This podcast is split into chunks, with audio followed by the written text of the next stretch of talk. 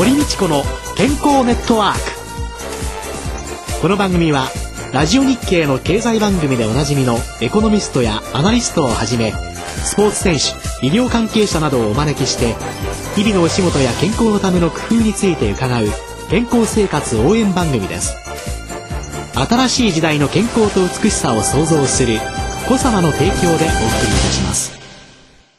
未来を開くテクノロジー。サイエンスに裏付けされた製品とサービス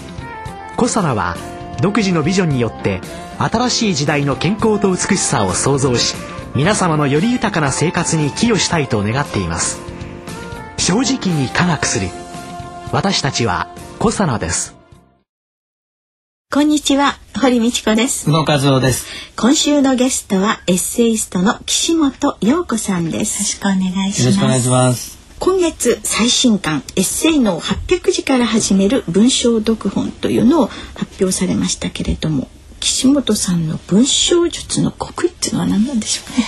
そうですね。一言で言うと他人は自分ではないっていう当たり前のことになってしまうんですけども、文章って自分で書いてると分かった気になってしまうんですけどもいや違うよ。読み手の人は書き手の人にとっては頭の中にすでにあることが何にも頭にない状態で自分の文章に本当に初めて接してくれるんだよ、そういうつもりで書かないと自分はすごくうまくてかっこいい文章を書いたつもりでも何にも相手にはとっては伝わらないんだよっていうそれを本当にもう肝に銘じることそれに尽きると思います。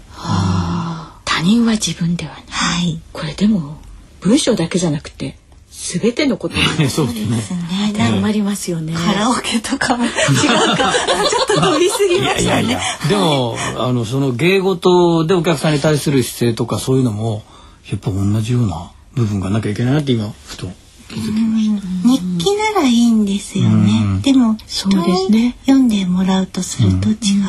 しかもブログとかだと中間ぐらいですけども、えもしお金を誰かに出してもらって自分の本を買ってもらう読んでもらうからには分かるように書くっていうのは本当にこう最低限の礼儀ではないかなと思います。岸本さんが一番最初にこういうエッセイストとしてお仕事をきちんとしていこうと思われたはい。きっかけっていうのは何だったんですそうですね。あの今の仕事につながる最初の本が「微熱の島台湾」という今からそうですね20年ぐらい前に出した本です。でその時はまだあのこの仕事で一生していこうっていう気持ちは全くありませんでした。もうええ親も勤め人ですし周りも本当にお給料もらって生計を立ててるので、ええ社会人になる生計を立てていくっていうことはそういうお勤めをすることだと思っていたんです。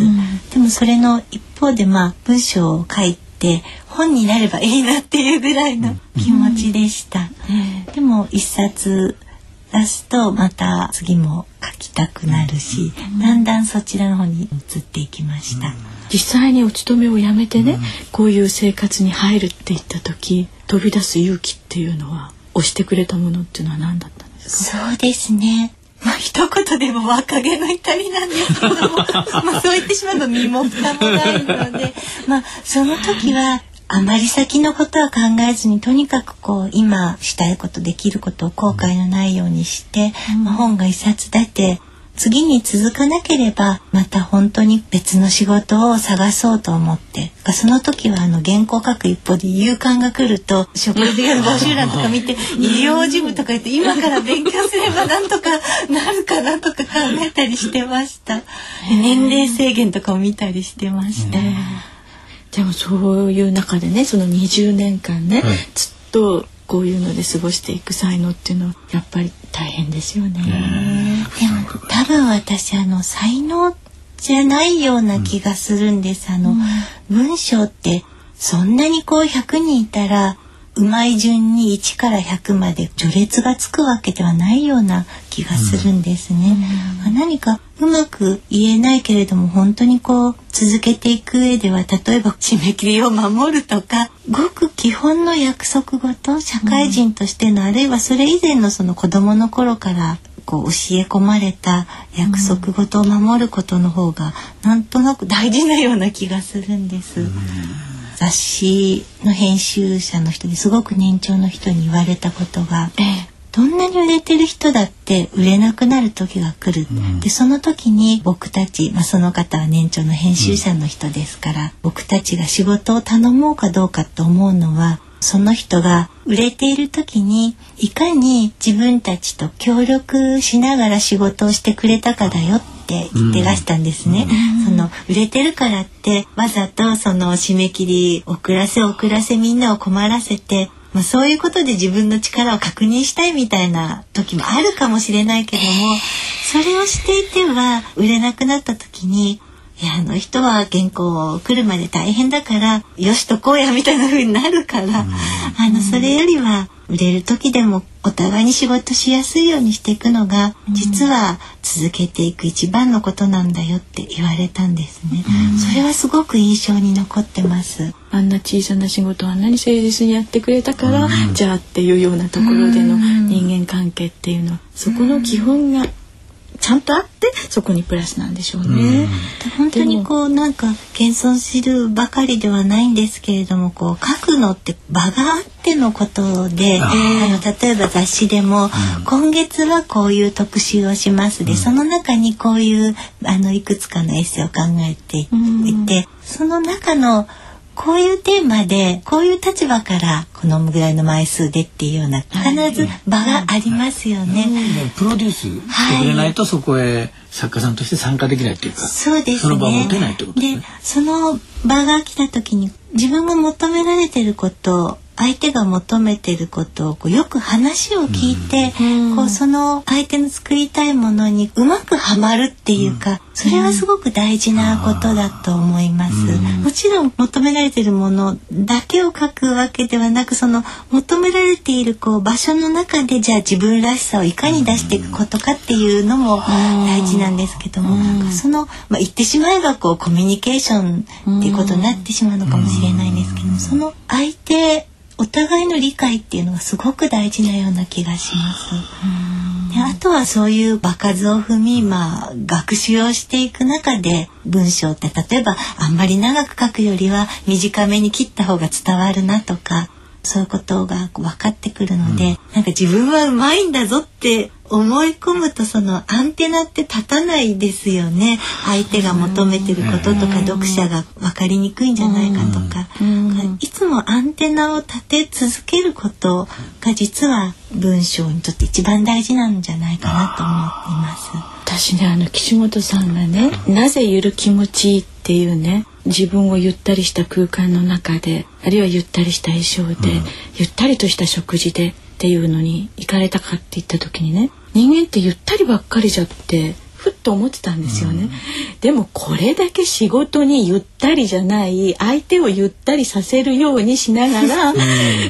れだけ気を使ってらっしゃったらねそりゃ他の部分ゆったりしないとかってなってね今ふっと思っちゃいましたね。ご指名になりますが本当にエレガントなね方で我々に気を使ってくれたんですけど。でも仕事してる人みんなそうですよね。なんか一人でねできる仕事ってないっていうか、どんな仕事でも一緒に作り上げていくものですよね。うん、会社員の時もそうだったし。うん、でもね肩書きがついてきたりね序列がつくとね。勘違いなさっちゃう方も多いしね。勘違いしてる自分も時々いるし困っちゃうんですよね。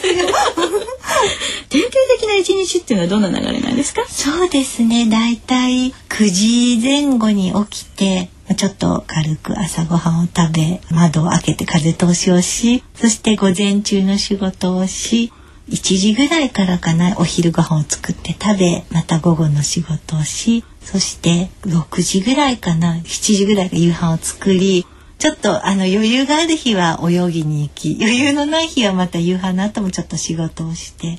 なんだかんだして今ちょっと寝る時間が遅い方向にずれてます。1時半ぐらいかな。はい。でも睡眠時間は78時間は保つようにしています。じゃあね理想的な睡眠時間ありますよね、はい、そういう忙しい中で実践するのはそのプール。それ以外には何か健康法っていうのはそうですね。歩くのは好きですね。一駅ぐらい電車乗るよりは歩いてしまった方が気持ちいいっていう感じですあとそうですね。あの副交感神経を高める、えー、ついつい交感神経優位になってこう緊張しがちなので例えば電車の中に立ってる時も息を長くこう吐いて腹式呼吸をして少し緩める緩めるっていうようなことをしています。あそれがやっぱり副交感神経優位になった方が人間はいいんでしょうね。俳句始めましたとか、はい、まだまだしたいことばかりとかという著書もこう今年出されると、はい、このゆる気持ちいい暮らし術の中にも俳句のあれがあって思わず失礼なんですがお書きになったのと先生が点数 あそうか。俳句ってこうなのねってもうちょっと感激しちゃいましたけれども。私もあの俳句がこんなにこう続くとは思わなかったですね。うん私は特にエッセイだとこう一つ完結して出さなければいけないっていうふうに、あと相手に分かるように出さなければいけないって思うけれども、俳句ってそうではないらしいんです。その完結した17音はむしろ良くない。少しこう謎を含んでいて読み手が何だろうっていうふうにこう自分で想像して読み手の自身がその隙間を埋めていく。うんもの方が良い俳句らしいんですね。それが分かって、同じ言葉を使うものでもこんなに違うんだっていうそこがこう楽しくてやみつきになってしまいました。まさにこれも他人は自分ではない、うん、自分はこのつもりで書いたけどいろんな人がいろんなイメージに広げてくださる、はい、100人が100人ともいろんなことを考えたら素敵ですね。あでもさすが堀さんってすごくもう俳句のその本質をパッとキャッチされるからすごいな。そういうものらしいっていうことを、えー、私はあの自分の俳句を出してあなたのは理屈っぽいとかこう意味がありすぎとかいうふうにダメ出しされる中でやっとこ掴んできたんです。えー、あでもこれに書いてあったので 何人もしてまいりましたので。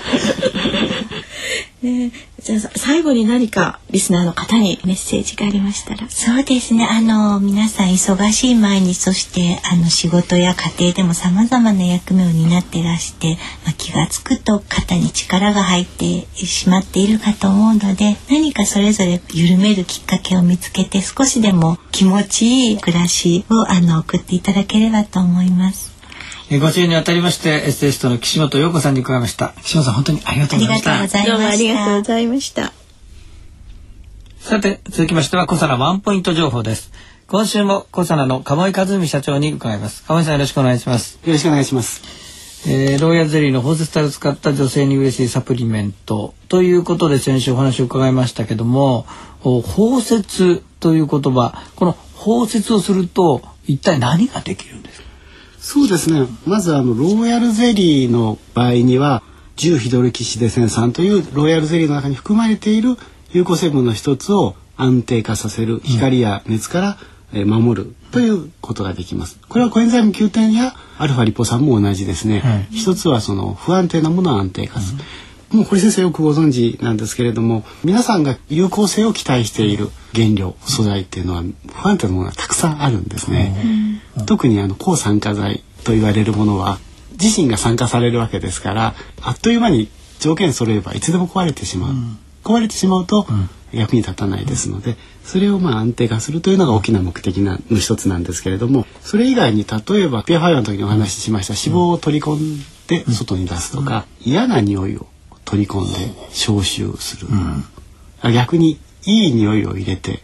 出してあげる。うん食品で使う前にはあのアルファもベータもガンマも大体みんな感情リゴ糖という表現で表示されてしまいますし、化粧品の方はもう表示名称が決められていまして、うん、シクロデキストリンと決まってるんですが、これアルファもベータもガンマもみんなシクロデキストリンって決まってるわけですね。したがって私たちはそのコサナとしてはアルファであったりガンマであったりっていう特性ごとに使い分けているんですけど、うん、みんなあの喋る時に感情織ごととかシクロデキストリンって言ってしまうので非常に分かりづらいところがありますね。そういうところでちょっとリスナーの方も、えー、都合良いというふうに聞かれるかもしれない。です、それはあの使い分けをしながらいろんなことができているということなんですけど、まあいい香りを出してあげたり嫌な匂いを閉じ込めたり、それから小泉9点は安定性を上げるって話をしたんですが、うん、合わせて吸収性を上げることもできてます。これも人の血中濃度、移行濃度でデータも取れていますけれども、うん、有効な成分をゆっくりこう出してあげることで、長く有効性を働かせるとか、たくさん吸収させるとか、そんなこともできます。今あとは環境の方では有害物質を閉じ込めて除去すればいいんじゃないかとか、かなり広い範囲でですね注目を集めている技術であります。ずいぶん目にするようになりましたね。そういう健康ね、ね感情リゴとかシクロできてね。ですからあのいろんなね食品とかね化粧品とかね思わぬところにの練りわさびさんだとかそういうのなんかもちょっと見ていただくと。環状オリゴ糖とか、シクロデキストリンとかって書いてあるので、えこんなところにも使われてるの？っていうので皆さんちょっと興味深く注意をしていただけたらなと思いますね。小佐ワンポイント情報お話は小佐社長の鴨井和美さんでした。堀道子の健康ネットワークお相手は堀道子と宇野和夫でした。それではまた来週ごきげんよう。